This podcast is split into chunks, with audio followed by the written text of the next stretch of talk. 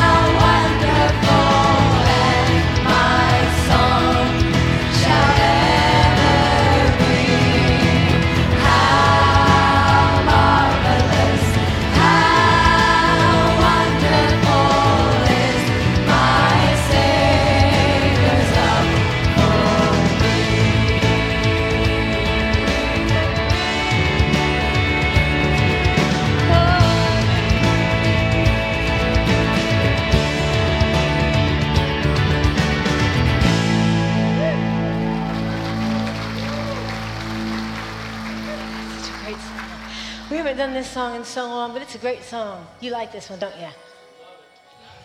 He lives.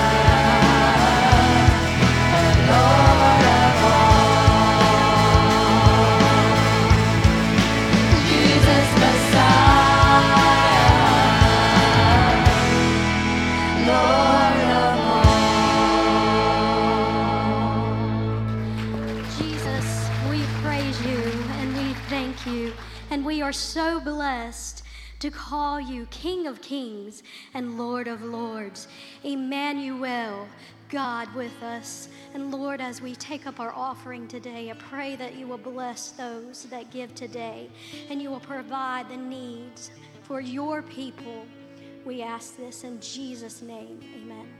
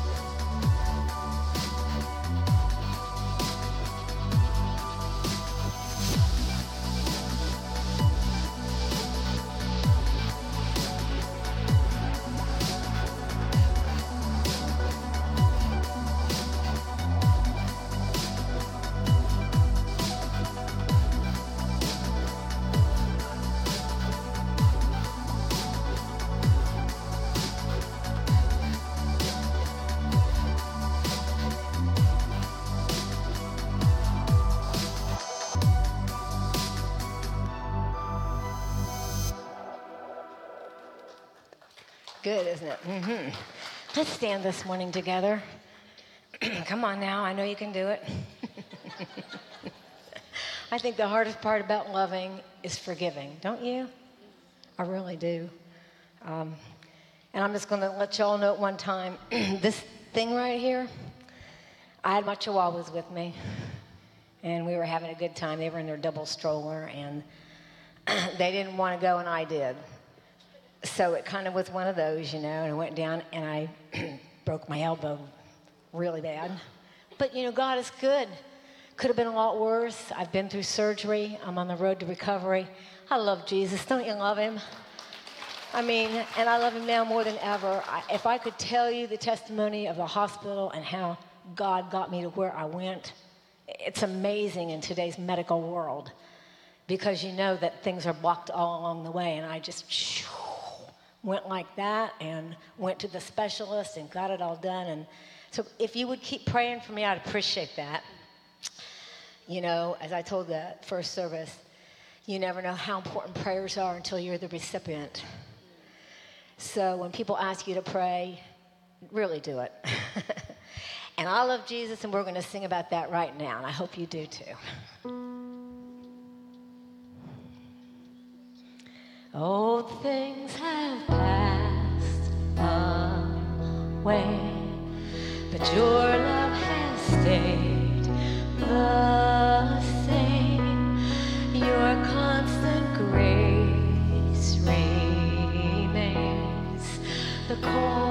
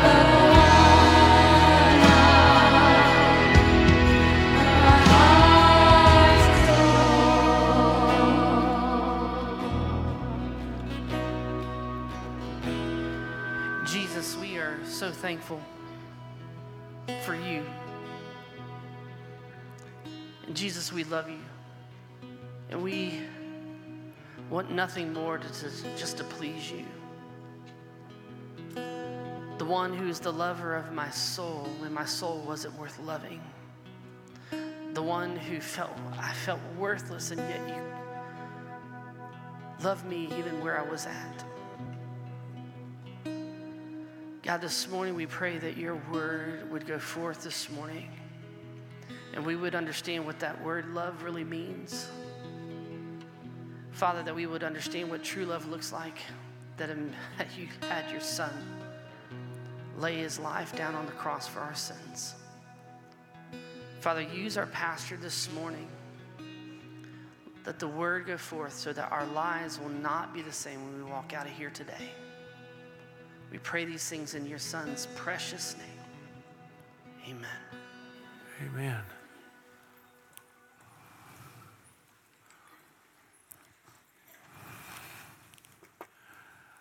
Well, here we are again. You know, it really is exciting uh, for us up here to see such a full house in the summer. I mean, this is awesome. I mean, you know, most churches go through like they call it a summer slump, and and we just seem to seem to be growing uh, through that. So we just thank you so much for choosing to be here, and we hope and pray, of course, that you get a blessing uh, for having been here with us. I started a series last week on the words from the cross. Jesus made seven separate statements when he was hanging on the cross, and we're going to look at four of those in this series. Last Sunday, we talked about the uh, word of assurance, of, of knowing for sure that you're going to be going to heaven. And we had a great response to that. In fact, we had 35 people. We had 23 in the first service and 12 in this one who came forward to give their life to Christ last Sunday, and we just thank God for that. Um, we, the, uh, in, in, case you may never known this, the first uh, three things that Jesus said from the cross had to do about other people. The second, the four, the last four, had to do more about himself what he came to do and was going to do um, through the cross. Um, so this week we're going to look at that word of love. And I, there is no way in all the years of reading the Bible and the untold times that I've read it through that this story does not just grip me. To me, this may be one of the most touching stories in the Bible. I mean, if you can read this and know what all was happening and it not bring tears to your eyes, um, that would be tough for me to be able to do. But what I'd like to do is, is look at this word of love. And Jesus says this word to his mother, Mary, who is standing at the foot of the cross, and to his best friend, John, the disciple. You know, a lot of people, when you see pictures of Jesus on the cross, it has him way, way up and people are having to look way up to see him. Well, that's not how they did it. The crucifixion would be only four to about maybe the most 18 inches off the ground. So people were right there at his almost eye level watching what was going on. So let me explain to you briefly the scene uh, that probably many of you have never heard it in this kind of an order. Jesus has been up all night he's gone through six trials. Three of them were religious trials, three of them were Roman trials. All of them were illegal because it was against the law to hold a, a hearing or court at night. So, what were they doing and why did they do it? They're trying to railroad him into the crucifixion as fast as they can. Now, during those trials and afterwards, they beat him mercilessly. Folks, we're talking about beating with the fist. We're talking about doing everything they can to, to uh, hurt him. They, it, it tells us in one place they took the big scepter that they gave to him as a big stick and they were beating him over the head with that. Um, and then, of course, they scourged him. And that means that 351 times they laid his back open. had a cat of nine tails, and they beat him 39 times. You do the math, be 351, and it just it would lay you open. In fact, the huge majority of people died because of the scourging. They never made it to the crucifixion. Although the Romans would still crucify them because it was to be humiliating and embarrassing to that person. So even if they died during the scourging, they would still nail them on a cross for everybody to look at. And like, this is what happens if you break our Roman law. All right. So they nail him to the cross, and the crowd is shouting insults at him the whole time. Everybody's left him. None of the disciples show up at the cross except one, and that's the one we'll read about, John, the beloved disciple. Uh, they've all run away for fear of, of being arrested, uh, and a lot of women. Ladies, to your credit, a lot of women showed up at the foot of the cross, and we'll talk about why uh, that was allowed uh, later in the sermon. Now, we know, um, we don't know exactly how many women were there, but we know there were a lot of Marys, as we'll read. There was at least three Marys there, um, and other ladies that, that are mentioned. And Jesus looks in this scene now, and you can imagine he does not even look human, folks. He is beaten beyond description. He looks down at his mother and his best friend, and he totally ignores the crowd. And in the quietness of that moment, he gives us that third statement from the cross. And here it is John 19 in your notes up on the screen. Near the cross of Jesus stood his mother his mother's sister, Mary, the wife of Clopas, Mary Magdalene. And when Jesus saw his mother there and the disciple, that's John, whom he loved, standing nearby, he said to his mother, Dear woman, here is your son, pointing, of course, at John. And to the disciple, to John, here is your mother. From that time on, this disciple, the one that's writing it, said he took her into his home. Now, tradition tells us that Mary lived 12 years after this scene. Joseph has evidently already died. She is a widow. She's now going to be living with the disciple of John, the one that Jesus loved. And it, there he is, and, and can, you, can you hear it? You know, hearing him saying, like, Mother, here's John. He's going to be your new son. And John, this is your mom. I'm asking you to take care of her. I mean, that just does something to me. I mean, and, when we learn from these simple words what it really means, I'm hoping this will become even more um, sensitive but intense for you. So, if we want to learn to love like Jesus did, there's a couple of things that we need to do. And we're going to be talking today about how to learn how to learn to love like Jesus, and then what does Jesus like to do for us when we're in pain? All right, are you ready? All right. If I'm going to learn to love like Jesus, the first thing that I must do is care because see we're going to be making a we're going to be making application. Everything we talk about that Jesus did, I'm going to try to apply it to us today. So the first thing would be you got to learn to care for your own family.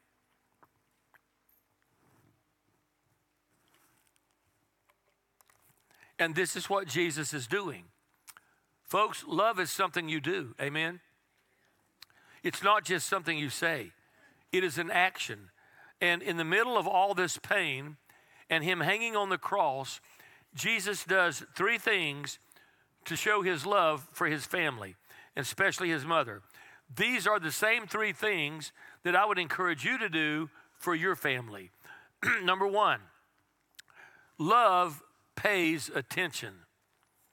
Love pays attention. He paid attention to his grieving mother who was standing there at the foot of the cross. You know, we've all seen these movies where uh, there's this commotion going on. There's a giant crowd and all the talking and the hubbub and everything. And, you know, and all of a sudden there's these two people and they lock eyes. You ever seen those? This kind of movie. Hallmark probably got a lot of them. But anyway, there's, there's a man and a woman, and all of a sudden their eyes meet. And it's like everything around them just disappears. And there's nothing else important. I'm always reminded of the last scene of Crocodile Dundee. Remember that? Y'all remember that one? Where they're in the big subway and she's way over here and he's way over here and they're trying to get to each other, but all they can see is one another. Well, that's what's happening in this moment. Jesus is dying on the cross. He ignores all this multitude that are mocking him, that are scoffing at him, criticizing him, insulting him. And it's like a laser in the middle of all of that on his mom. And he gives her his attention. Folks, attention is one of the greatest gifts you can give somebody. Amen, ladies? All right. You're, you're welcome to comment, ladies, as we go along. It is far more important than money. The greatest thing that you can give your family, I believe, is your attention. Because when you give them your attention, you're giving them your time and you're giving them your life. Your time is your life. You know, we, we can always make more money, but you can't get more time. So when you pay attention to somebody, when you're, when you're willing to look them in the eye and, and just really give them all of your focus and you say, Look, I'm listening. You matter to me. You're valuable to me. And you treat them with that kind of respect. In fact, to me, another word for attention is respect. So, this first act of love is Jesus noticing his mom and he pays attention. Now, I told you about, a while ago about the women at the cross. One of the reasons why the women could get close to the cross when all these disciples fled, of course, fear that they would be arrested, but in those days, they didn't pay much attention to women. Women didn't have many rights at all. And if you were a widow or, or single at that time, unmarried, you were kind of lowest of the low. So these Roman guards would have probably paid no attention to all the women standing at the cross because they didn't consider them worthy of attention. And I'm telling you that to say this Jesus, on the other hand, always raised the status of women. He is the first one to do that. I mean, all this talk today about it, folks, Jesus is the one that went against all the culture of that day to give women prominent places and to, ex- and to lift them up in front of other people. So keep that in your mind. Um, Exodus 20 12. Honor your father and mother Anybody see a statute of limitations on that? Anybody? No, there's not. In other words, you don't just honor them as long as you're living at home. It says you honor them as long as you're alive.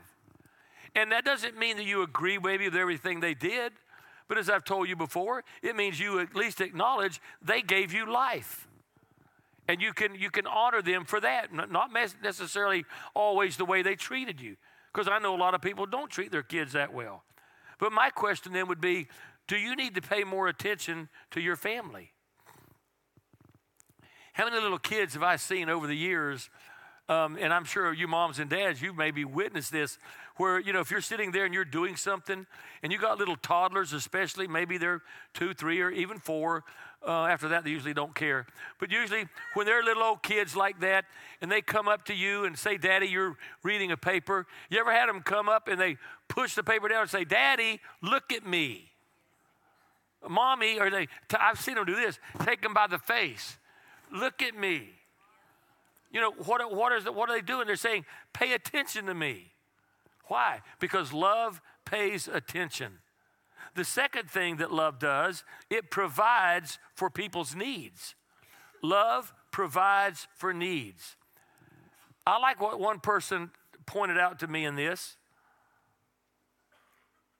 This was Jesus' last will and testament.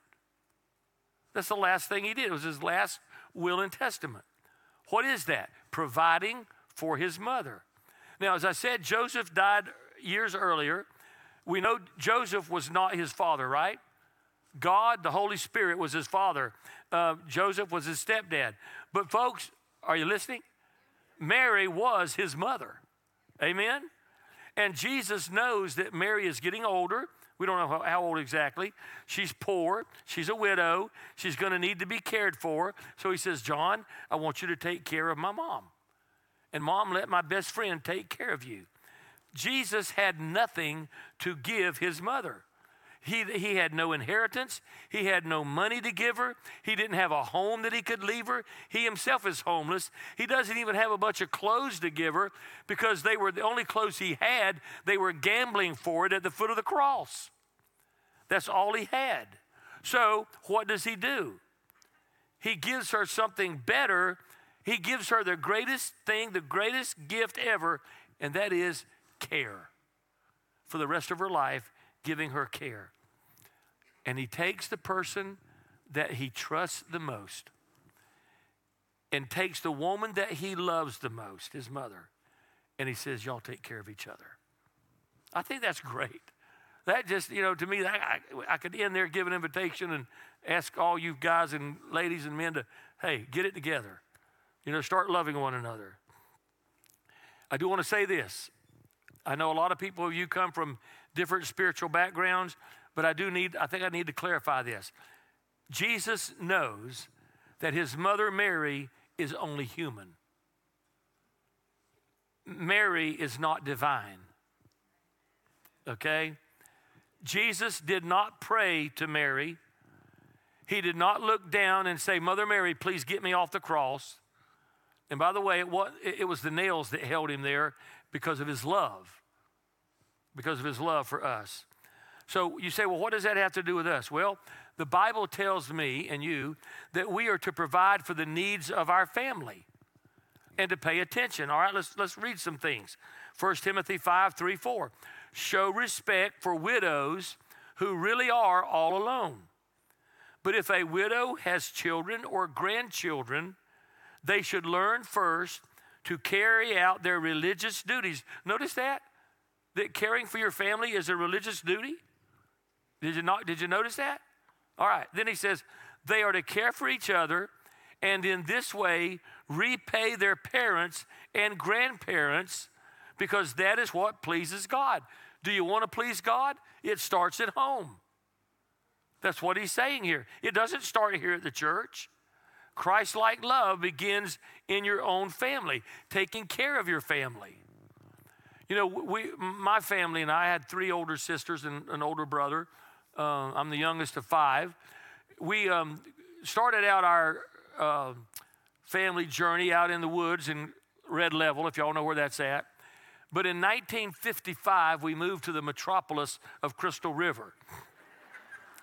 and uh, inside the city limits, you know, maybe two or three hundred yards from downtown and, and all of that. And, and mom and dad, they, they were going to have to build a house, and they built a, an old cracker wooden frame house, no brick, no cement, nothing, just a wood frame house. You remember those? They set on blocks about that high off the ground. And my dad, and I never even thought about this. It just, it was what it, it was what it was. But when I became older and a, and a grown man, and I started thinking, that was quite something. But what my dad did was he had built a little room for his mother in law to be able to move in. My, my mother's mother stayed there with us till she died. 20 feet away from our house was my other grandmother, his mother, where she lived. And we took care of her. I mowed her yard. Daddy took care of anything that needed fixing in her house. So we just kind of grew up that family was family, you know, and it, it, an extended family. And you, you took care of them. 1 Timothy 5 8. If anyone does not provide for his relatives, and especially for his immediate family, he's denied the faith and is worse than an unbeliever. Some, some uh, translations say worse than an infidel. I mean, really, it says that if you're not taking care of your older parents, you're worse than an atheist. That's pretty clear. I, I didn't say that, but that's how important love is. Amen? Love starts at home with your family, even the ones you're mad at. Here's the third thing that the Lord Jesus did with Mary that you need to do to, to love like Him. Not only do we give that physical help, but they need emotional support.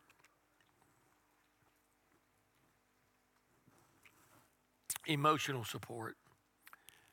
Again, to me, this is one of the most tender scenes in Scripture. Mary is watching her son, ladies, you, you alone probably, and, and the daddies, but especially the mamas that carried those babies, watching that son be tortured. I mean, and, and, and what he must have looked like.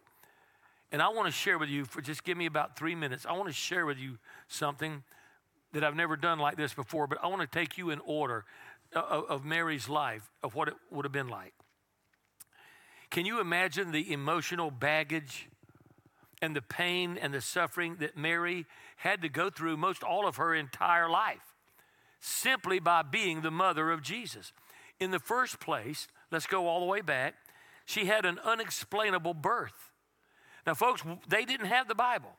They couldn't read. They didn't know about the Holy Spirit.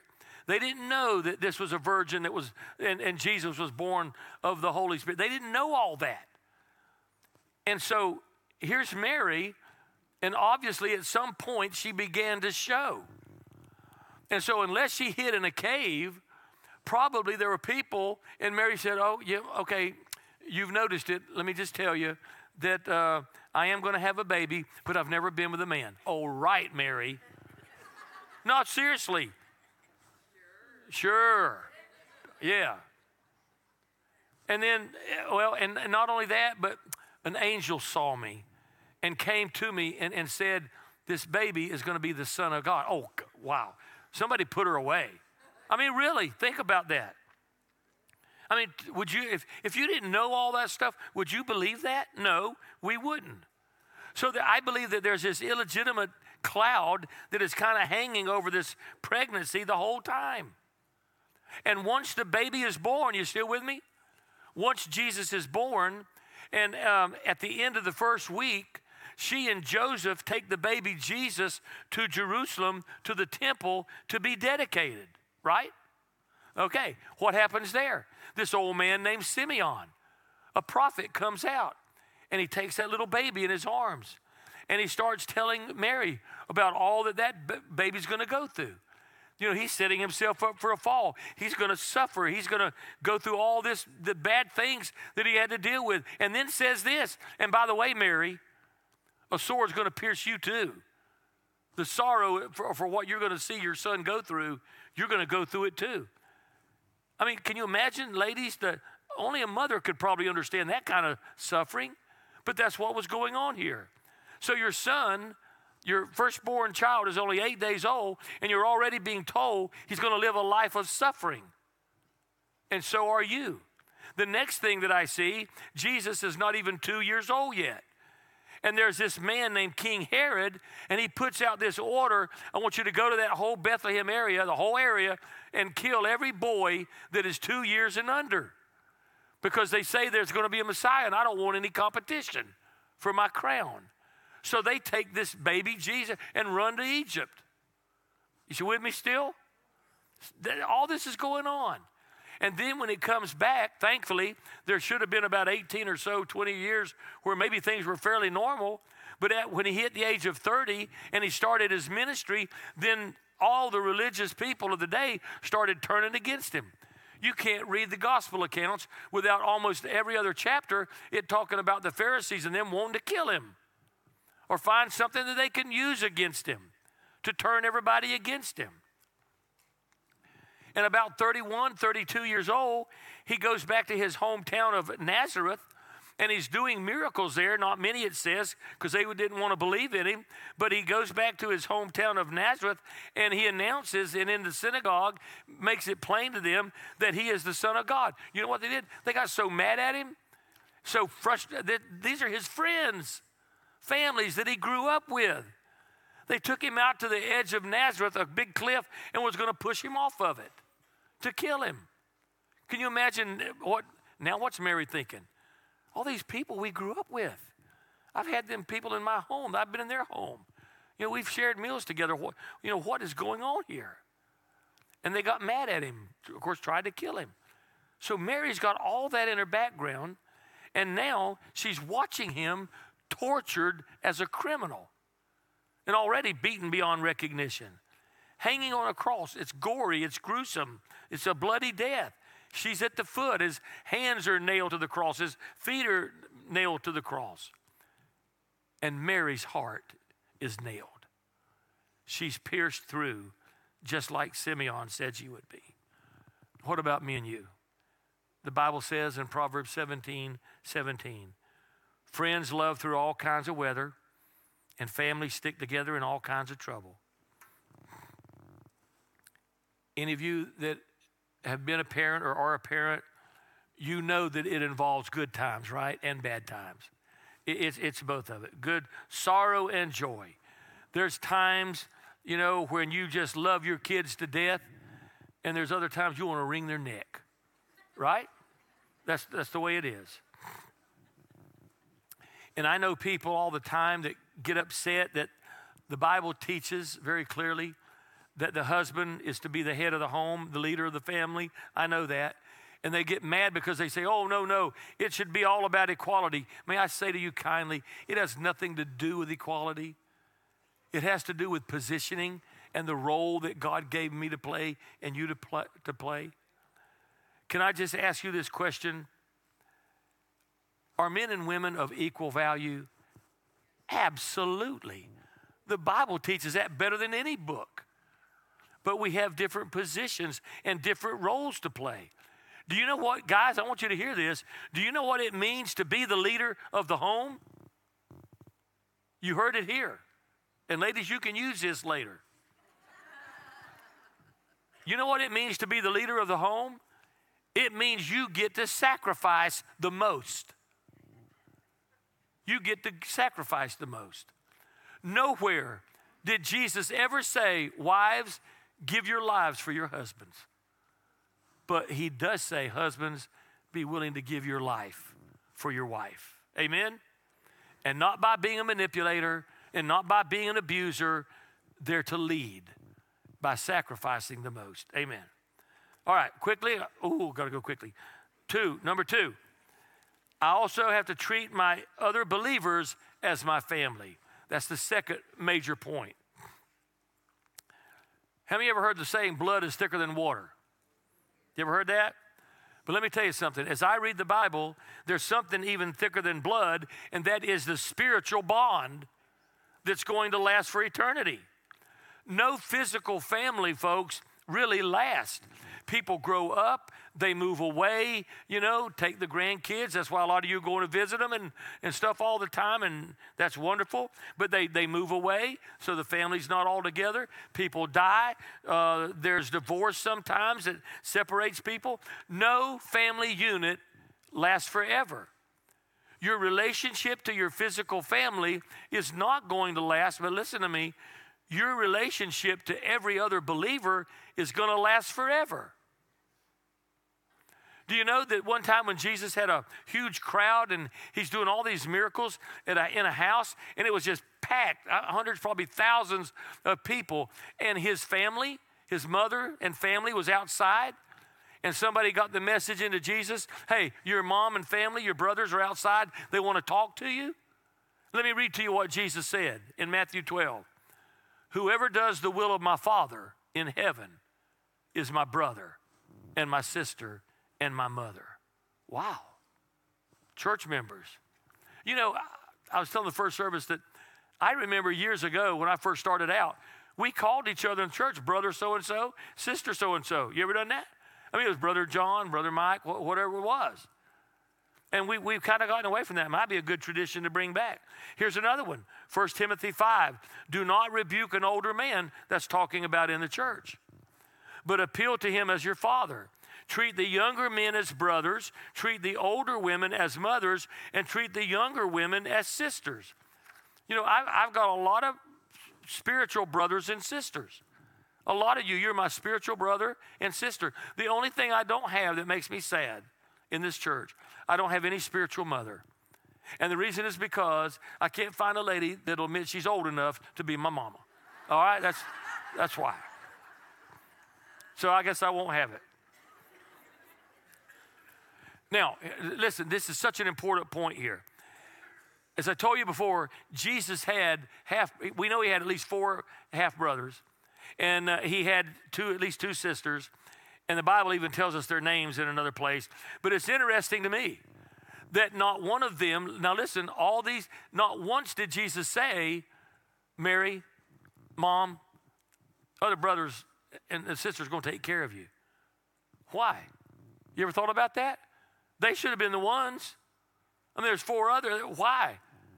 I'll tell you why. It, it, it really, it, when you think about it, it's because according to John 7, none of them believed he was the Son of God yet. None of them believed. So the spiritual bond to Jesus was stronger than the physical bond. And it was John, I want you to, because I know, John, you're a believer and you need to be there for. That's going to be a stronger relationship. Now, they did, as far as we know, at least James and uh, probably, I, I, hope they all did, but came to know Christ and started believing that, yes, after, but it was after the resurrection when all that happened. Galatians 6:10. Whenever we have the opportunity to help anyone, we should do it. But we should give special attention to those who belong to the family of believers.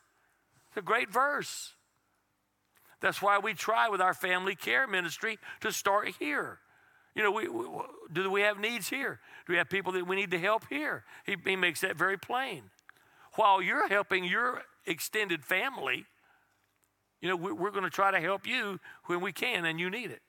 All right. Um, third thing Third thing we learn is I need to see other people's pain even when I'm in pain. See others' pain even when I'm in pain. Be, did Jesus do that?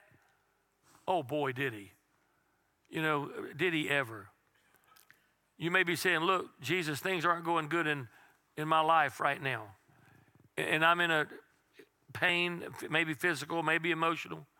But, folks, Jesus was going through that, and in his dying moments, he did not just focus on himself.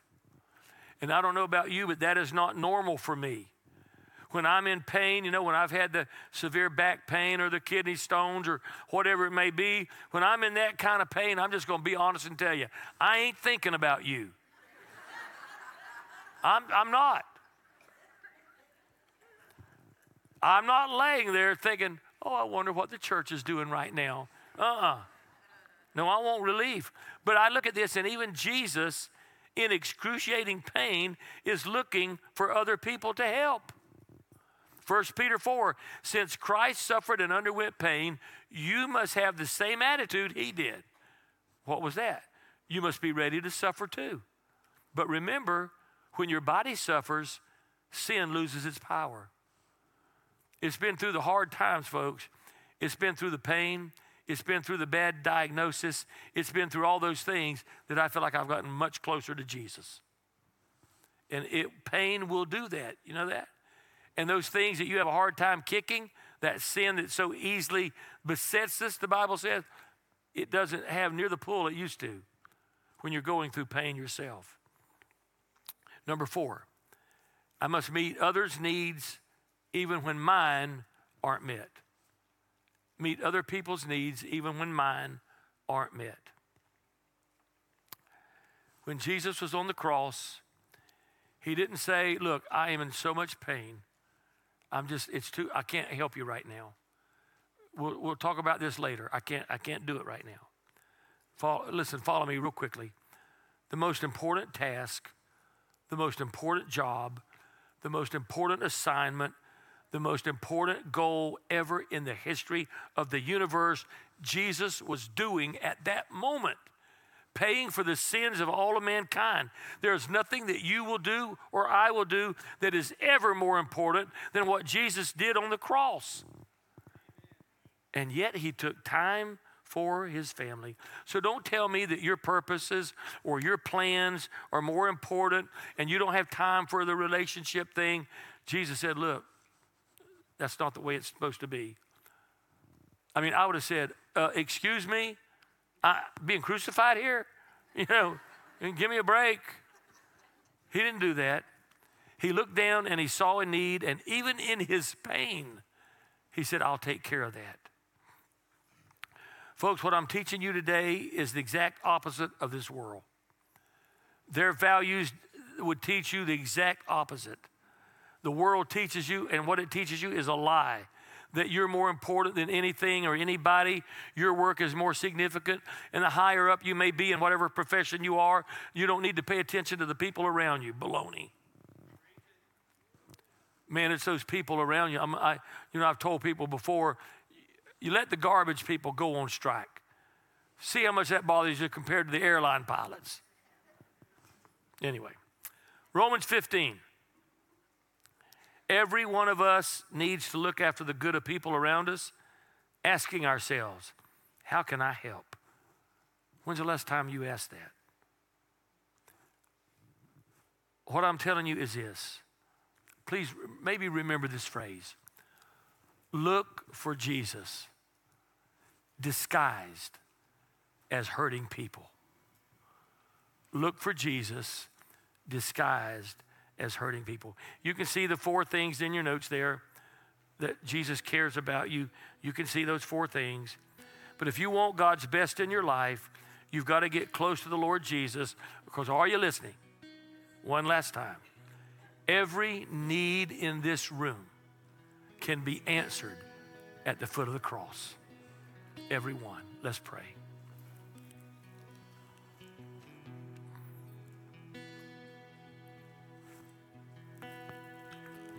Would you pray in your heart, dear Lord?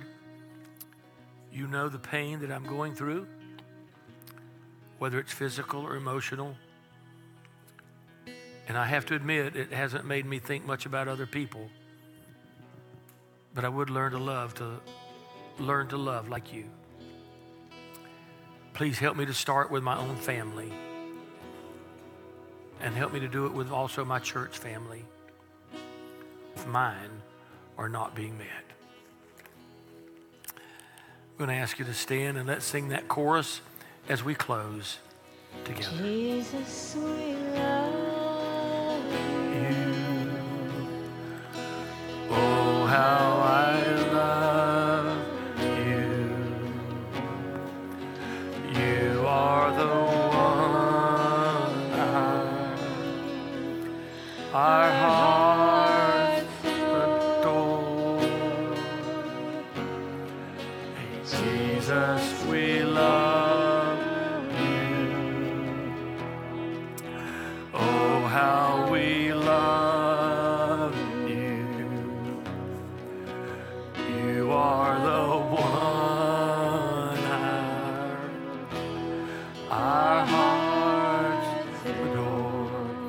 God bless y'all. Have a great, great Sunday afternoon.